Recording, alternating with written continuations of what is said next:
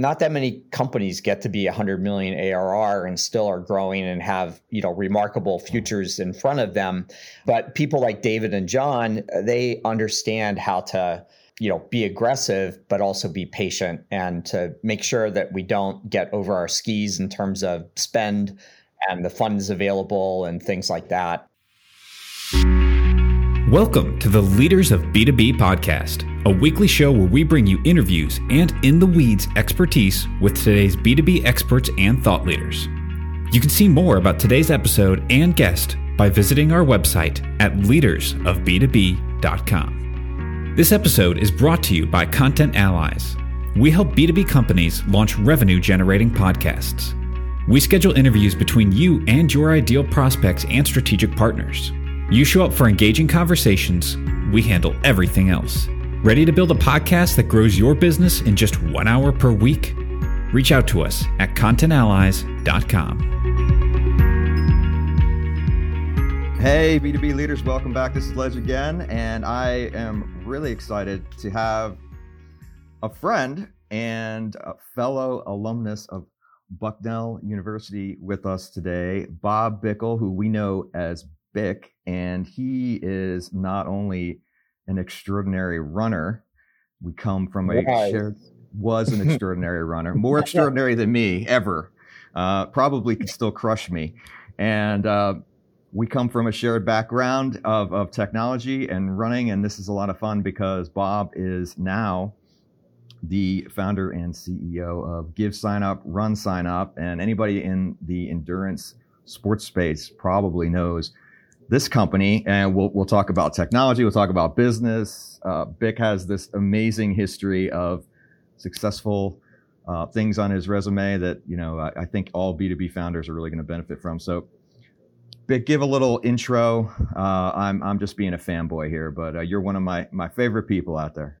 So I, I I went to Bucknell. I, I went there in 1975, just after Ledge's dad graduated. So uh, Ledge's dad and I just missed each other, and uh, so I'm a big fan of the of the Ledgerwood family, and uh, big fan of the history that his father his father was part of that group that kind of uh, Coach Gulden um, kind of had come through in his first wave that made Bucknell a, a real distance powerhouse back in the 70s and 80s. Absolutely, um, it was right, uh, right, before right before Ledge got there and kind of crashed the program. Right. Yeah. I mean, they, they kept me around to keep the GPA up. That's what I like to say. But exactly. and now, 50, 60 pounds later, you know, here I am interviewing tech CEOs. So, you know, there we go. Funny yeah. how things work out. So, man, you know, huge story for you. You know, I know a little bit about it, but I, I'd love to talk about. I think a neat thing about what you've done is through your love of technology and love of running, you actually have managed to do what many people don't get to do and sort of unify uh, two passion areas and execute a, a, startup around it. I just think that's that's fun because everybody gets told, you know, work in your passion area. And I think that's that's difficult. Not everybody gets to do that. So I'd love to hear the story. Yeah. So, you know, I, I was electrical engineer at, at Bucknell and and then afterwards I was I was an engineer. I helped uh, design some local area network uh, stuff and and uh, and then I was getting my MBA and I realized that I wanted to kind of do product management and create products and, and things like that. Went to work for digital equipment and had uh, a great 10, 11 years there. And then I I um, I was actually running in the morning with a friend of mine who owned a small business, and he he made this transformational statement to to me. He said, "So, what percentage difference do you make when you go into digital every day?" And I was a I was a big contributor to digital success. I calculated I was like 0.001%. so that's that's the difference I made when I went in the morning. He goes, you know, in a small company, you go in and you actually make a difference. And so I, I actually started um, to look for a, a, small company to join. And I joined a small software consulting company and I started up a, a software business inside of it. And um, and it was right around the time we had this one one product in the in the Motif Windows workstation era back in the early 90s. but I hopped on the internet bandwagon really early and um, was one of the first people that figured out that, geez, the web would be a good place to have applications and tie databases to the web, which seems uh, inherently obvious now, but in 93, it was a somewhat new idea. So we created uh, something that wound up being called the application server, and we hopped on the Java application server bandwagon. And I got to experience like the growth of taking venture capital, going through several rounds, having high growth we actually uh, uh, took the company public in 99 got to see the stock go from 15 to 130 back down to 15 got acquired by hewlett packard and uh, and ran the ran the hp the, the the wonderful hp middleware division and then hp decided to buy a pc company and i had the responsibility to to lay off 600 people which was a, a life-changing moment in my life. That was about 2002 but i had gotten all this experience of like going through the process of you know finding product market fit and figuring out who good investors were and hiring management management teams and things like that. And so basically i divided my life in half at that point in time. So half of it i hung up a shingle and i said i was a consultant to startup um, people. And and basically what what happened is i i kind of fell into this uh, you know kind of lucky habit of finding like one or two really smart people that were were starting up a software company. And i would just help them with those basic things of finding product market fit finding investors and and uh, hiring a management team. And i got lucky several times uh, with that uh, you know and so that was that half and that's how i've kind of made my money during my career. I get a few shares and jboss goes and it sells or or hyperic goes and it sells or you know whatever. But the other half of my life i started doing running oriented things because it, it, it is a passion of mine. And you know you and i uh, experience this like it, you know, running at Bucknell was a transformational, foundational type of an experience. You know, you ran 100 miles a week, you ran twice a day, you were a team. It, it, running sounds very individual, but it was the strength of the pack as the wolf and the strength of the wolf as the pack. And running together was was the key. And and so like I, I really wanted to kind of share that with other people. And so I, when I wasn't traveling for business, I would help uh, coach the high school cross country team, and I'd run with the boys and stuff. And and I opened up a running store in our little town here in Moorestown, New Jersey, outside of Philadelphia, and built some trails. Became involved in some races and and stuff like that. And and ledge that how it came together. And sorry for the long story, but at least but at least this gives you the two pieces and how they come together. I'm, I'm a race director. I'm using this crappy online registration software. I'm like, I could do better than that. And I really didn't like their business practices because I'd been in the open source world and, and it just seemed very closed and proprietary and, and just kind of sleazy to me. And so I said, well, I could do that. And so I happened to run into this brilliant young man, Stephen Sigwart, and uh, we started the company in 2010. And basically, the idea was just build some good technology and and people came. It was you know like field of dreams type of thing where you know we built it and and we had no sales we had no marketing but people just would recommend it to other people. And then pretty soon people you know started wanting to interact with us. And we were like no we, we don't really like people that much. So we had to hire you know a salesperson a customer service person more developers. And it, it was just a it, it was it was truly like a lifestyle type of little business that that grew up. Um, so yeah, so I'll, I'll stop talking now. well, I don't I don't believe the luck story as much as you know it, it, you must have innately done some things as a as a leader as someone that's just like a charisma or something to attract you know the right people so luck doesn't just fall in your lap that makes you uh, you know wealthy and and brings you great folks. You know, what talk about the human stories there. So. I, I do have a couple of kind of lessons I've learned. So one is that I I have a uh, knack and an appreciation for unusually talented people. and I just I run into people that are are eh, they'll be strange in different ways, right? But I, I also recognize a certain amount of talent. So whether it was Marc Fleury at, at JBoss or Javier Soltero at Hyperic or or Stephen Sigwart in this case, Mark Nigro back in, in the Bluestone days, just some really and and usually it's it's around their technical capabilities because I'm in the software business, right? and there's this unusual talent and just love of the technology and just sincerity of trying to solve a problem for you know people. And kind of i have this management philosophies you know one of my guiding principles is this kind of circular thing that goes responsibility trust efficiency. So like if i give you responsibility for something that's going to make you feel really empowered. And the truth is i can't tell you to do your job better than you can figure out how to do it yourself. And then if we trust each other that we're each going to do our job then that makes us very efficient because we don't have to have a bunch of meetings. We don't have to you know communicate often. We can operate almost as like a clean api interface. So i know that you're going to do your gig i'm going to do my gig. You know in this interview you're going to ask me stupid questions i'm going to st- tell you stupid answers. You know like we both have our clean api interface and we can you know kind of reduce the overhead.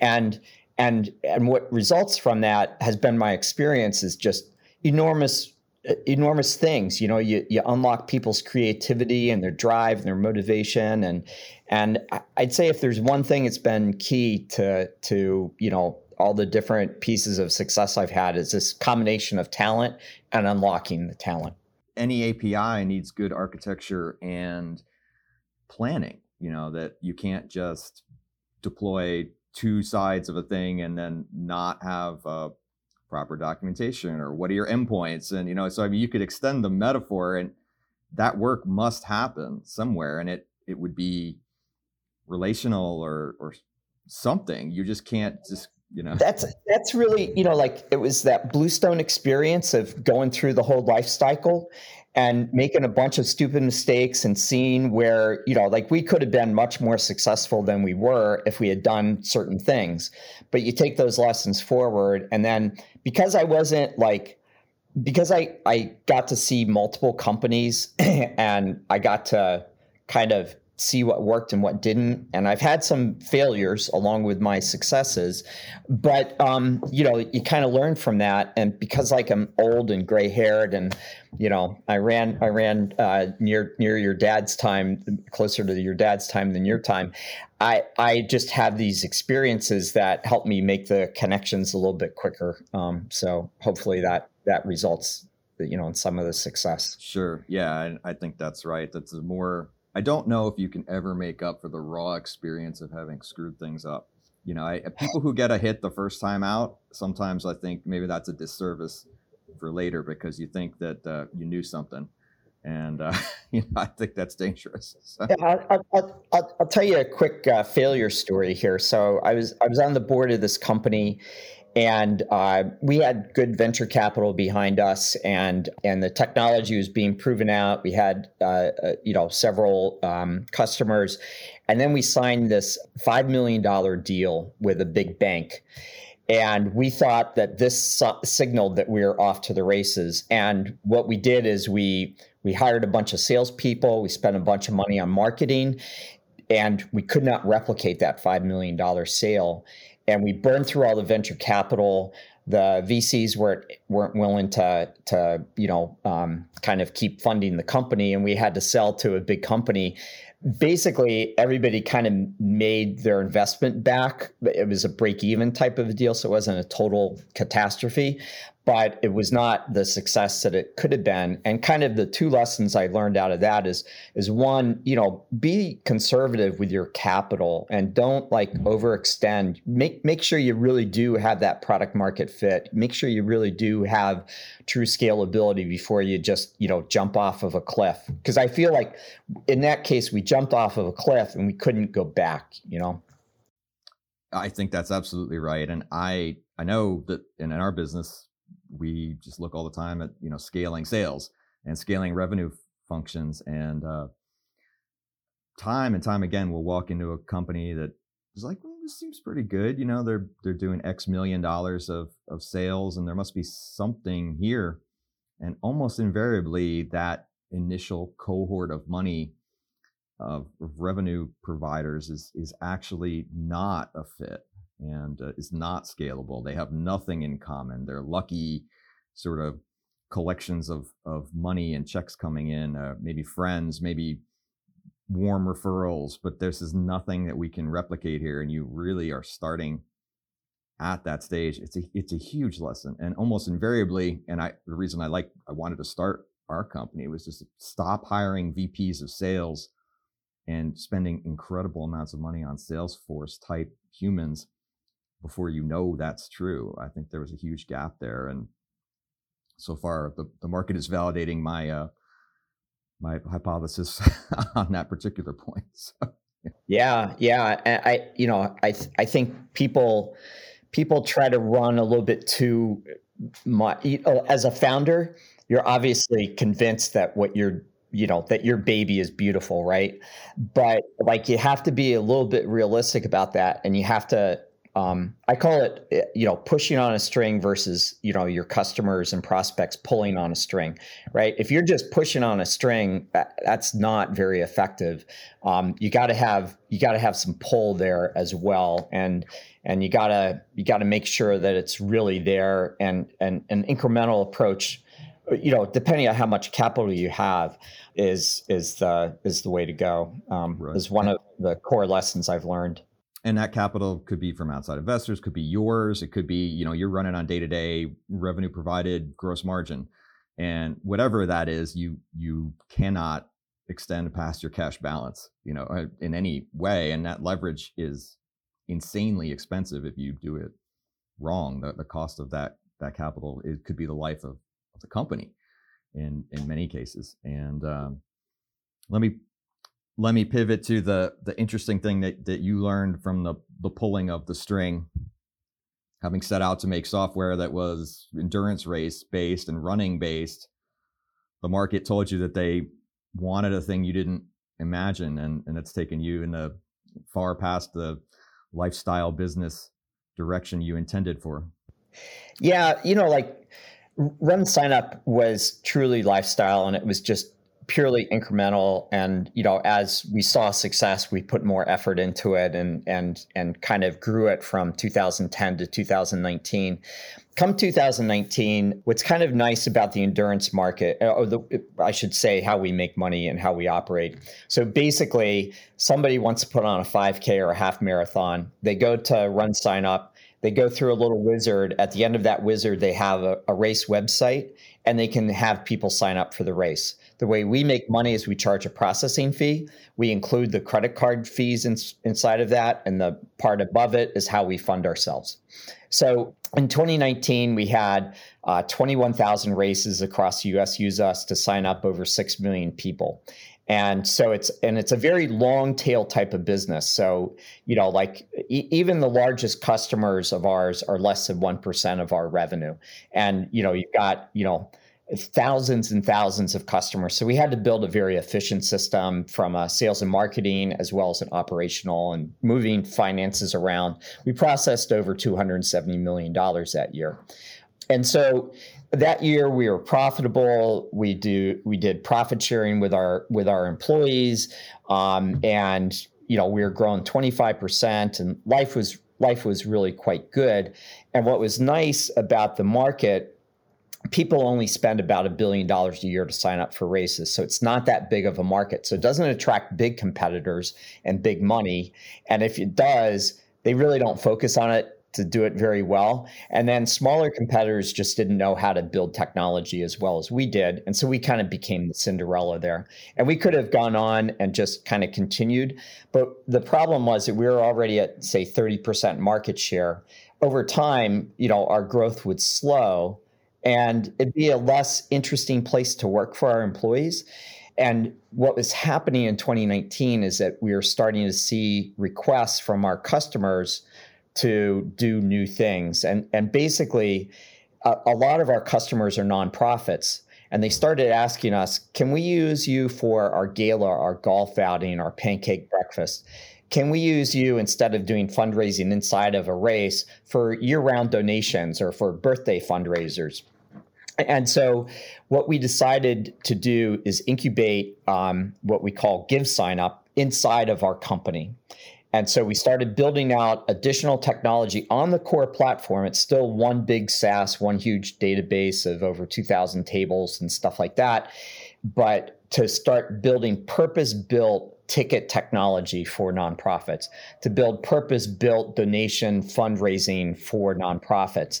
And so the idea was that we would kind of build the technology, prove out that we could cross sell to our customers, and then um, because it's it's it's like 50 times the size of the market of endurance, we would seek outside capital at some point in time. So we started that process in 2019 and you know just building the technology.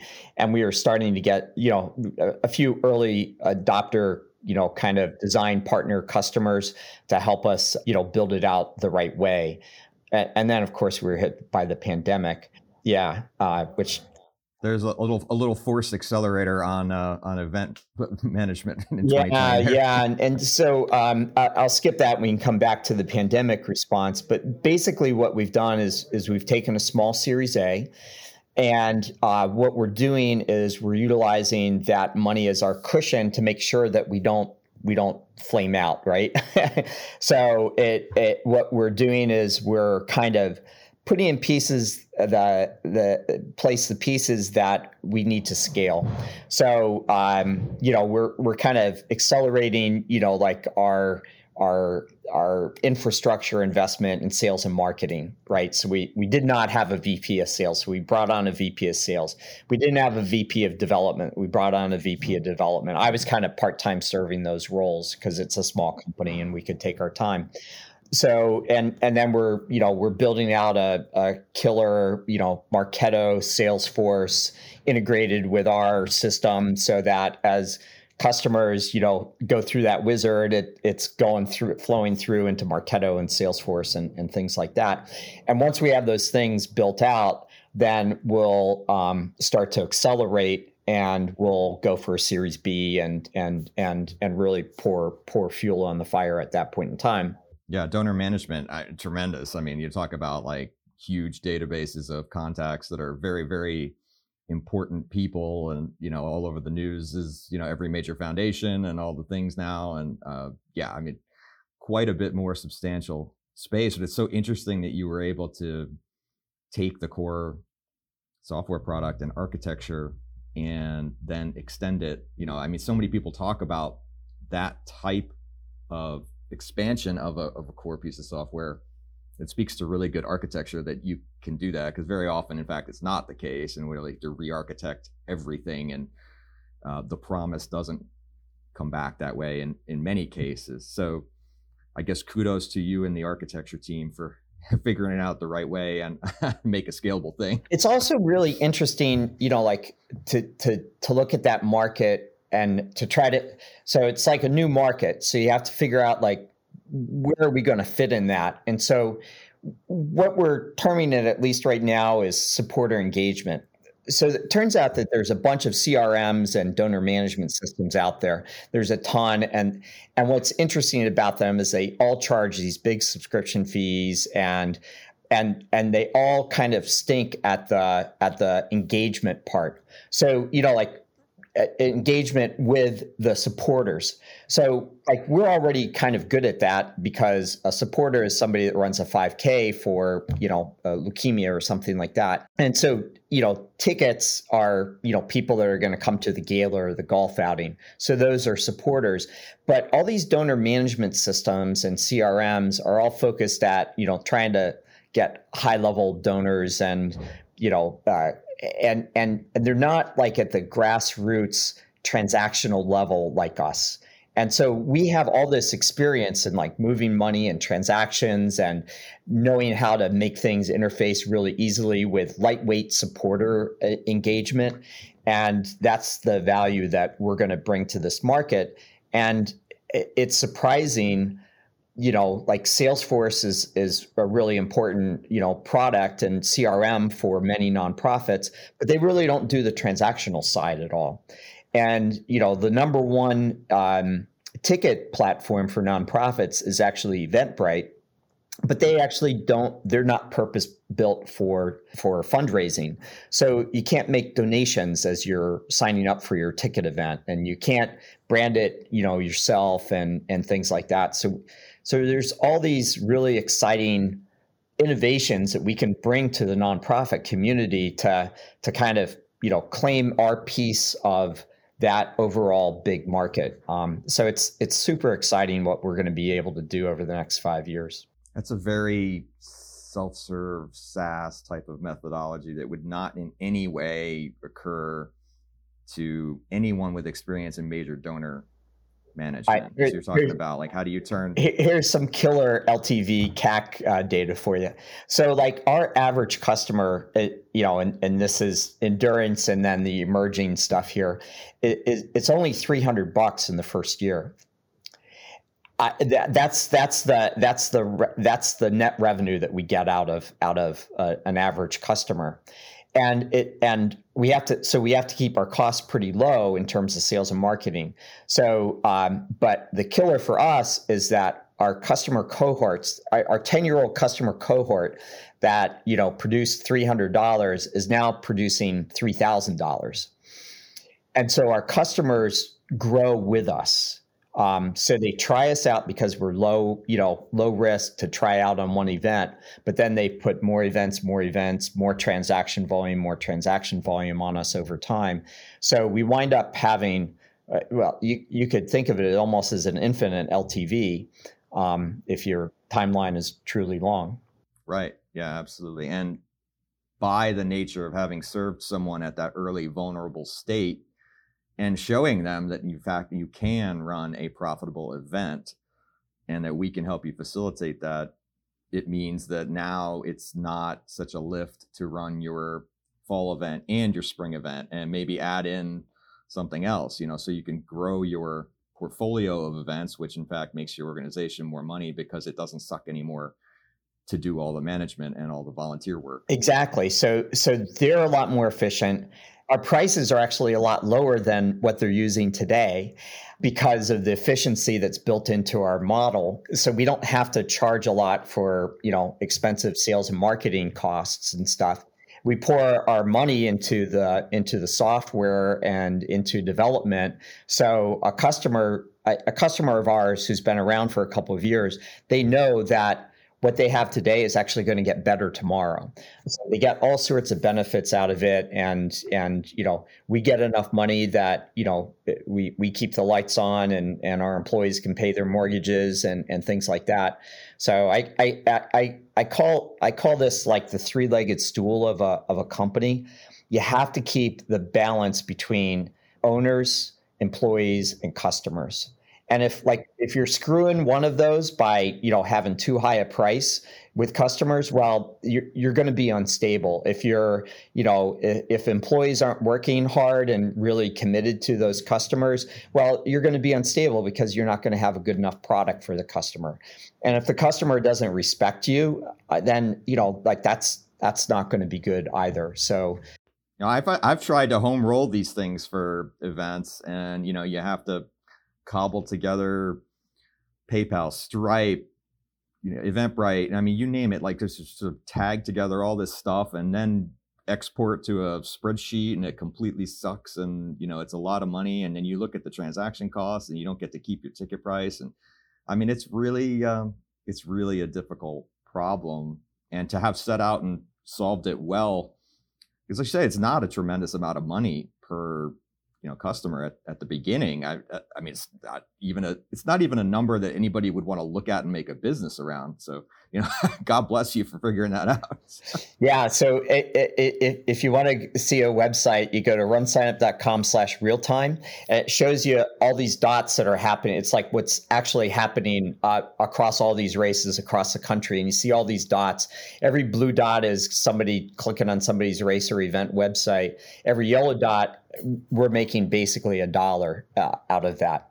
And so it's just this accumulation of these little transactions is how we make a living.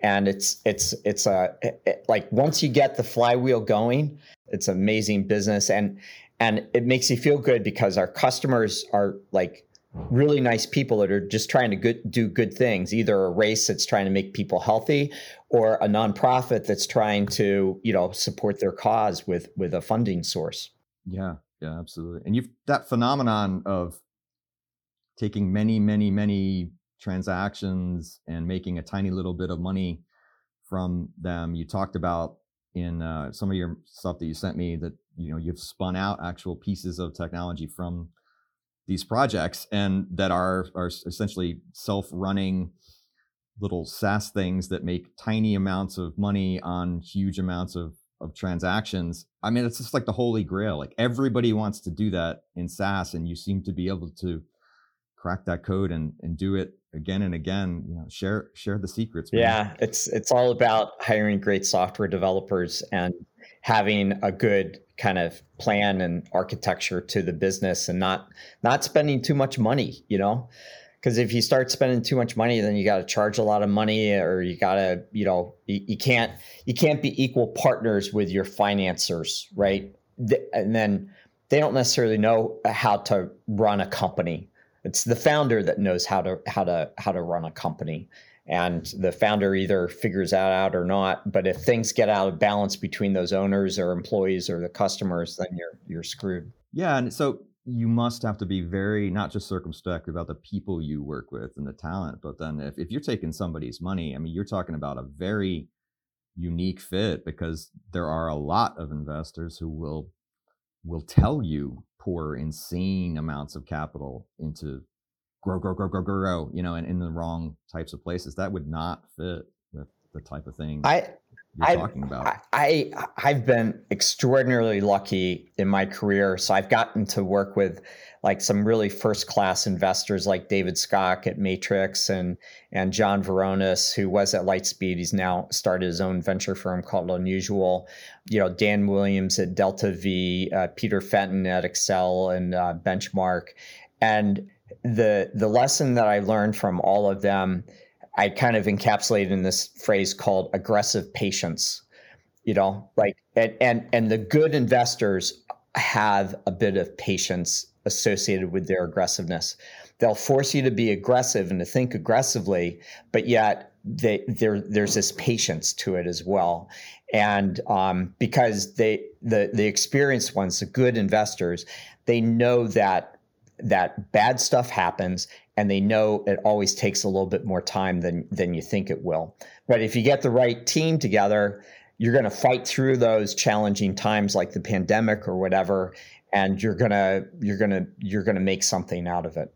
That's that's an awesome lesson. Yeah, and and I think the lesson maybe for anybody that is thinking about taking on any type of capital would be really look at those partners and have that conversation. Uh, aggressive patience is a is a great way to put it. Once you take that money, um, you do have you know a, a, partner at best and a, and a boss at at worst, and it, you know you have to balance that that stakeholder into the mix in a, in a serious way. Now you've got meetings, you've got reporting, you've got metrics, things that uh, you really need to think about the alignment of, of, values. Yeah, and you know, to take an example, so I'm on the board of this company called CloudBees, which is a DevOps leader. Uh, they're the company behind Jenkins which is uh, continuous integration to continuous deployment. So you know, it, software teams use it to to automate their build processes and, and deployment.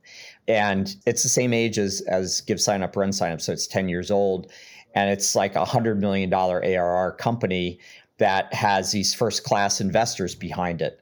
And you know, like like with any company, we've gone through pivots and ups and downs and stuff like that but not that many companies get to be 100 million ARR and still are growing and have you know remarkable mm-hmm. futures in front of them.